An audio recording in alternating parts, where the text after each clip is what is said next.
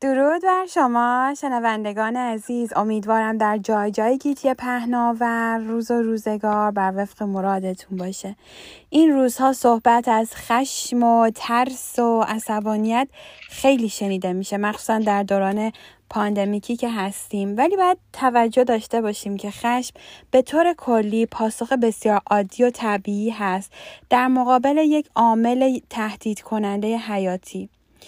همونطوری که اگه بتونیم به درستی مدیریت و کنترلش کنیم در نتیجه به ما آسیب های فراوانی نخواهد زد و می‌تونیم با فقط کنترل خشم یا عصبانیت خودمون زندگی بسیار خوبی رو برای خودمون و عزیزانمون داشته باشیم.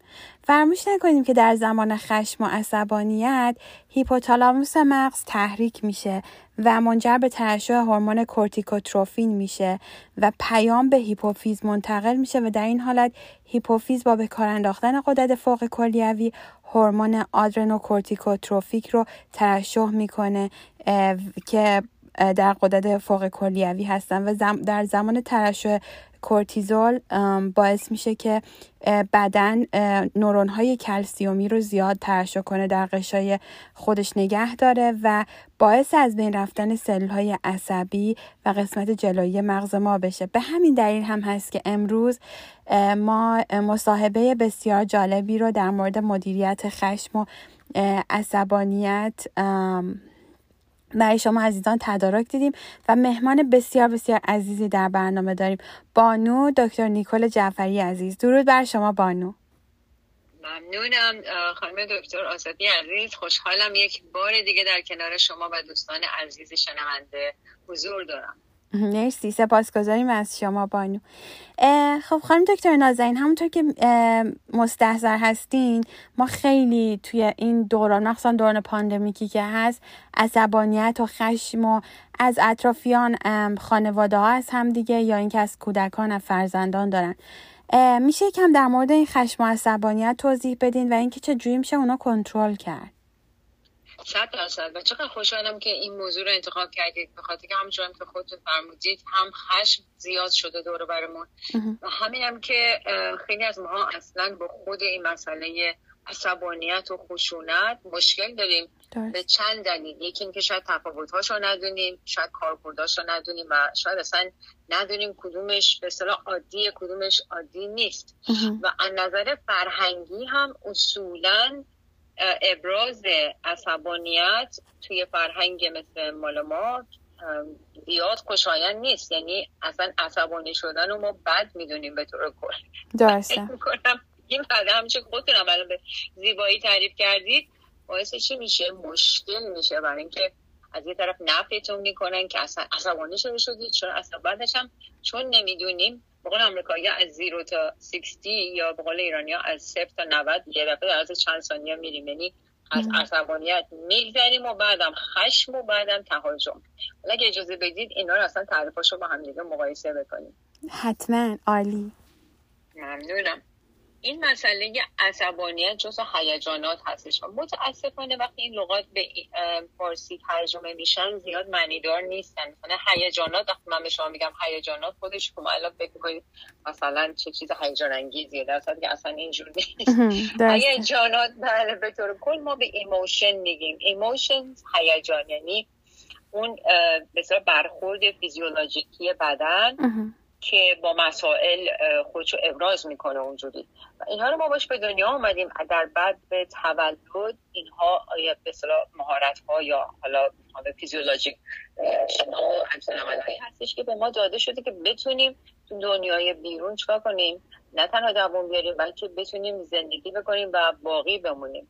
یه سری از اینا هستش که هیجانات اولیه یا emotion های primary emotion اینا مثل عصبانیت خوشحالی راضی بودن رضایت بخشی هم اینها همه در بدو تولد نمایان بوده و اینها روی سیستم تحقیقی فهمیدن که چگونه, چگونه نوزادان با صورت و اشکال صورتشون هر کدوم از این هیجانات و احساس احساس البته نیست هیجانه.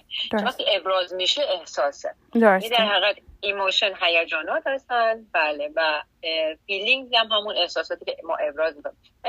وقتی چیز فیزیولوژیکی و بیولوژیکی از همونجا خود شما الان توضیح دادید اون مسئله limbic system مغزه. یعنی یک تیکه یا مغز اختصاص داده شده برای اینکه با این مسائل چیکار بکنه؟ برخورد بکنه. مسائل هیجانی که همون شما اشاره کردید به hypothalamus و hippocampus که اینا همه بخشی از اون limbic system مغز هستن که رئیس اینا هم چی هستش؟ amygdala درست یعنی جایی که احساس و از نظر یعنی emotion و همون هیجان از دنیای خارج می‌گیره. و دیگه میره به کار. حالا اگر شما عصبانی هستین فشار خونتون میره بالا ضربان قلبتون میره بالا. اگر غمگین هستین انرژیتون یه دفعه محو میشه. حالا هر کدوم از اون این amygdala تصمیم می‌گیره باش چیکار بکنه. بچه ما از اول بچه مو عصبانی نشی و باز عصبانی شدی. خب من چیکار می‌کنم؟ من فکر می‌کنم بابا من نیستم که این مغز من به من فرمان داده الان باید عصبانی بشی. اما تو به من یاد بده توی مربی توی والد توی به اصطلاح کسی که تعلیم دهنده است. و من یاد بده این عصبانیت که کاملا طبیعیه برای اینکه مغز من با این عملی که فشار خونه می‌بره بالا و به اصطلاح کلم داغ میشه منظور داره. یعنی داره به من میگه یه چیزی اوکی نیست یا کاری در موردش بکن. حالا شما به من میگی که نه نباید عصبانی. همونجا چی میشه؟ من اینا کم کم کم هی و هم بار میشه. وقت دفعه دیگه به جایی که عصبانی بشم چی میشم؟ خشمگین میشم. یعنی این هیجان منفی رو برمیدارم و چند برابر بار منفیش رو زیادتر می‌کنم. و خدای نکرده وقت ممکنه دست به یه کارای به اصطلاح چی میگن فیزیکی یا تخریبی بزنم. درسته. و بعدش هم دیگه بشم چی؟ اینا که ادامه پیدا می‌کنه من میشم یه آدم تهاجمی یعنی اگرسیو که همون. یعنی تفاوت بین عصبانیت و خشم و تهاجم اینا هستش. یکیش فیزیولوژیکاله که همون خشم یکیش که مذر خب عصب عصبانی شدن فیزیولوژیکی کاملا طبیعیه. که خشم که نمایانگر اون عصبانیت هست به طریق منفی. یکی هم تهاجمه که دیگه همه اینا رو چند برابر کنید. درسته.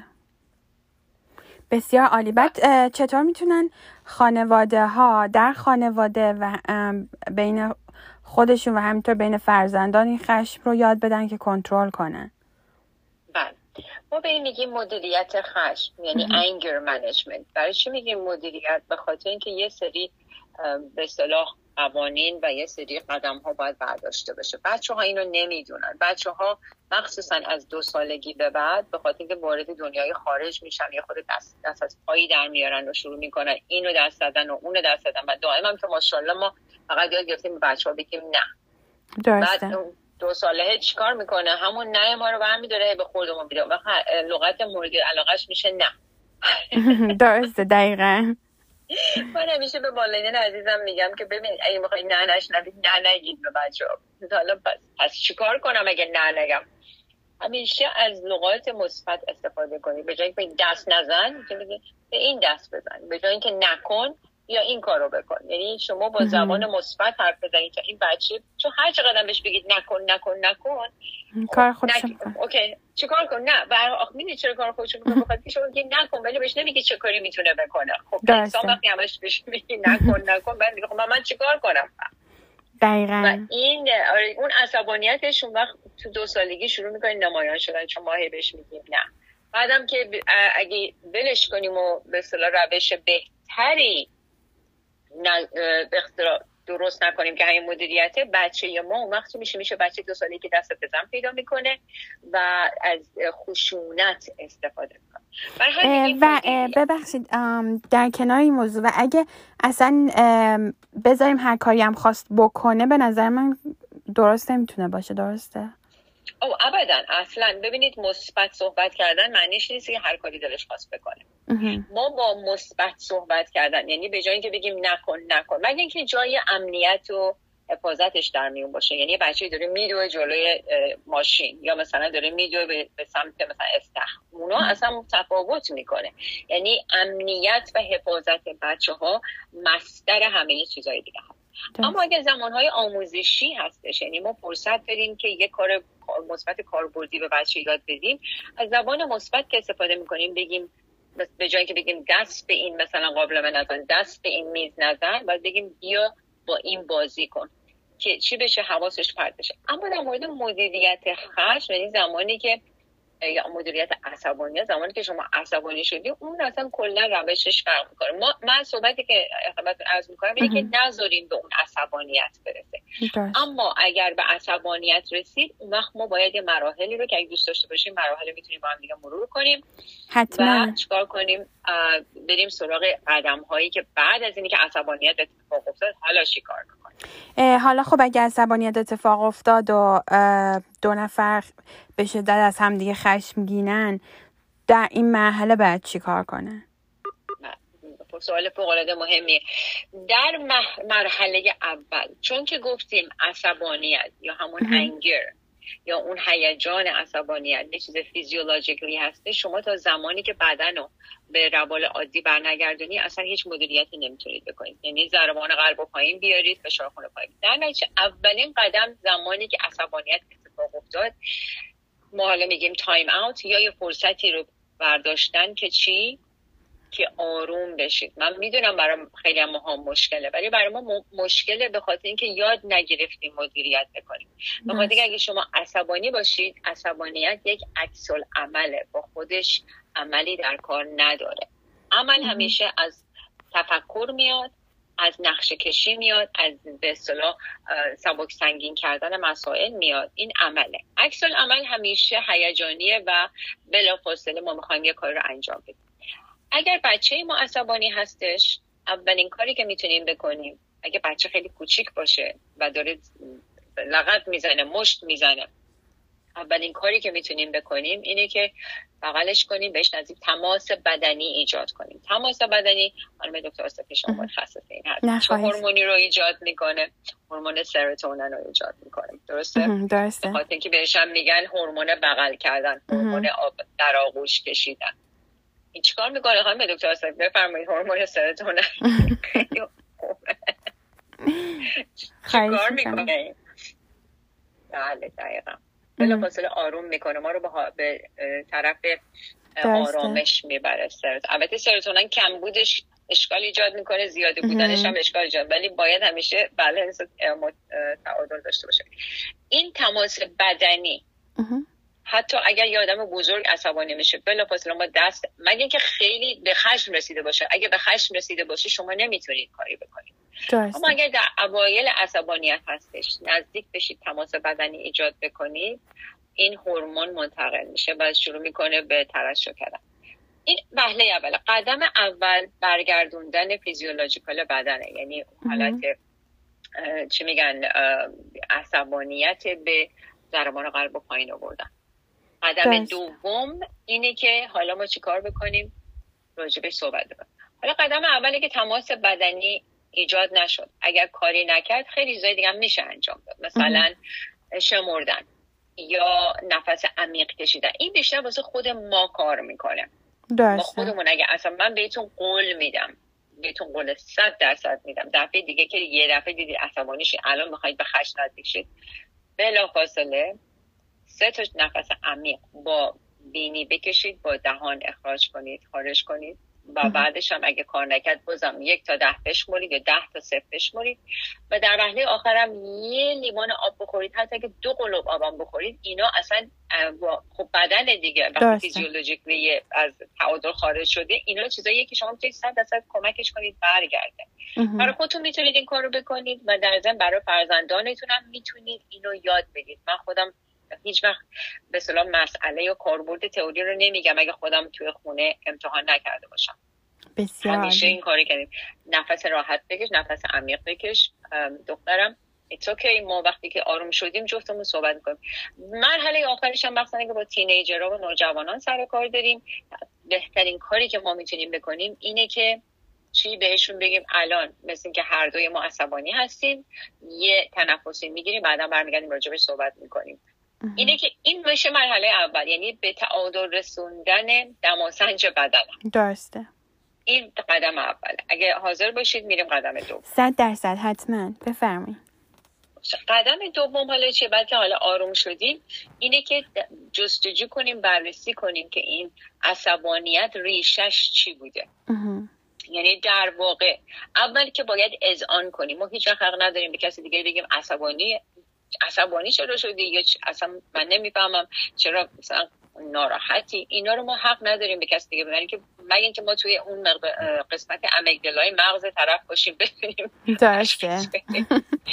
و اگه باید بهش بگیم اذعانی کردن؟ قدم دوم اذعان کردن هیجان و صحت گذاشتن و قبول کردن یعنی شما نه اینکه از طرف خودت بگی بگید من می‌بینم که عصبانی هستی. حق داری. حتی اگه شما در مورد اون مسئله عصبانی هست اگه بگید من اگه بودم عصبانی نمیشم. خب شما نمیشید ولی این شخص شده. بعد یه سال در مورد خودمونم. اگه بود باید بگیم که خب من می‌بینم که عصبانی هستم. درسته؟ صد درصد. یعنی این گفتمان رو با خودمون داشته باشیم. به این مسئله که شما الان فرمودید عنوان کردید خیلی مهمه. اینو ما برمیگردونه به یکی از مهارت های دوران پیش دبستانیمون مهد کودکمون که در ما به ما داده شده. زمانی که ما language acquisition device مون یعنی اون به اصطلاح عضو بدنمون که مسئول زبان هستش. که زبان رو شروع می‌کنه و توسعه میده. حدودا دو سالگی شروع می‌کنه به کار افتادن. درسته. ما تا سه سالگی مراحل رو پیش کردیم که یک مهارتی به ما داده میشه که این مهارت ذاتیه که ما بهش میگیم private speech یعنی صحبت خصوصی. این صحبت خصوصی تو پیش دبستانی به صورت بلند بلند هست. اگه شما برید یه بچه سه سال چهار سال رو نگاه کنید به خود داره به خودش بازی می‌کنه تمام نقشه های بازیشو میگه. الان بخوایم بریم ماشین رو برداریم بریم مثلا رستوران می‌خوایم بریم مامان رو همه اینا رو بلند بلند میگه. این داره از مهارت پرایوت اسپیچ و همون صحبت با خود استفاده می‌کنه. و ما این کار رو انجام میدیم به خاطر که به ما آرامش میده و به ما میگه کارمون درسته یعنی یه بخشی از فعل انفعالات تفکریمون هستش. بعدا ما اینو یه خودی که بزرگتر میشیم میایم وارد مدرسه میشیم می‌بینیم اگه اینجا بلند به خودت حرف بزنی همه میخندن. و اینه که self conscious میشیم یعنی آگاه میشیم به قوانین اجتماعی که درست نیست به خودت. این میشه زمزمه. یعنی اگه شما بغل دست یه بچه 9 سال 10 سال نشسته باشید داری homework ش رو تکالیفش رو می‌نویسه می‌تونید بشنوید که میگه دو ضرب داره مثلا 200 میشه 400 این رو به صورت زمزمه به خودش بازم به خاطر اینکه داره راه حل خودش رو صحت می‌ذاره. وقتی بزرگ میشیم به سن دیگه بلوغ می‌رسیم ما تو کلمون این کار رو انجام میدیم. یعنی با خودمون حرف می‌زنیم. و من مطمئنم دوستان عزیز بارها شده رفتن وسط این اتاق وایسادن رفتن دنبال چیزی میگردم وسط اتاق وای میسن میگم من اونجا اومدم چیکار کنم؟ اینی که چی میشه؟ برمیگردم به دوران به اصطلاح مهد کودکش. که چقدر پیش میاد؟ دقیقاً. دقیقاً. که چقدر این موضوع پیش میده. ببخشید نه نه خواهش می‌کنم خواهش می‌کنم. میگم که چقدر این موضوع پیش میاد چون برمیگردیم به کودکی همونطور که فرمودین آرامش میده؟ خیلی بله، جالبه. بله با ما کمک می‌کنه به ما کمک می‌کنه مسئله ای رو حل بکنیم. و تو سر خودمون با خودمون حرف زدن همین کار رو باید بکنیم. یعنی اول به خودمون بگیم که okay یه time out ی بگیر یه نفسی بکش یا آبکی بخور حالا هر چی که برامون کار می‌کنه یا همه اونا رو انجام بده. بعد باید بشیم چیکار بکنیم؟ تجزیه تحلیل اون اصطلاح هیجان یا اون emotion که ببینیم چی بوده. به خاطر اینکه بیشتر وقتا این هیجانات با همدیگه قاطی میشن. یعنی شما فکر می‌کنید عصبانی هستید ولی عصبانی نیستید استرس دارید یا frustrated هستید یعنی پریشون هستید. اینا همش ما باش به دنیا اومدیم به کاربرد دارن اینا. اینی که مرحله دوم صحبت با خود یا با فرزنده که در وهله اول اذعان کنیم صحت بذاریم می‌بینم عصبانی هستی. اگه فرزند نتونه خودش ابراز کنه هرچی کوچیک‌تر باشن براشون سخت تره سه سال چهار سال باید بهشون کمک کنیم. و بهشون بگیم می‌بینم که عصبانی هستید کما اینکه ممکنه عصبانی نباشه ولی ما باید سر نخو یه جوری شروع بکنیم. درسته. اینه که صحت بذاریم به اون هیجانی که اتفاق افتاده. بعد مرحله دوم نامگذاری صحیح بکنیم. یعنی اینکه چی؟ وقتی که به سر رشته رو گرفتیم بگیم حالا به من بگو آیا واقعا عصبانی هستی؟ کجا درد می‌کنه این مسئله به اصطلاح وصل کردن هیجان به یک قسمت بدن خیلی مهمه. بچه های کوچیک خیلی قشنگ میگن به من. مثلا اگه غمگین باشن بلافاصله دست رو می‌ذارن رو قلبشون. آه. اینه که ما بپرسیم ازشون کجای بدنشون اون عصبانیت و یا اون هیجان رو حس کرده. مثلا اگه به سرشون دست بزنن می‌بینیم که خب عصبانی شده. اینه که ما بتونیم بهشون کمک بکنیم گاید بکنیم راهنمایی بکنیم که بعد از اینی که اذعان کردیم که ما موافقیم که هیجانی اتفاق افتاده کمکشون کنیم لیبلینگ صحیح بزن نامگذاری صحیح بزن چون روش مقابله باهاش فراهم می‌کنه. بعد تا چه سنی این کاربرد داره اینکه لیبل زدن به اعضای بدن؟ تا زمانی که با ما کمک بکنه. من حتی اگر الان من بعض وقت خودم وقتی نمی‌دونم هیجانی که بهم دست داده از چی آمده من دقیقا همین به صلاح قدم به قدم با خودم هم باید برم.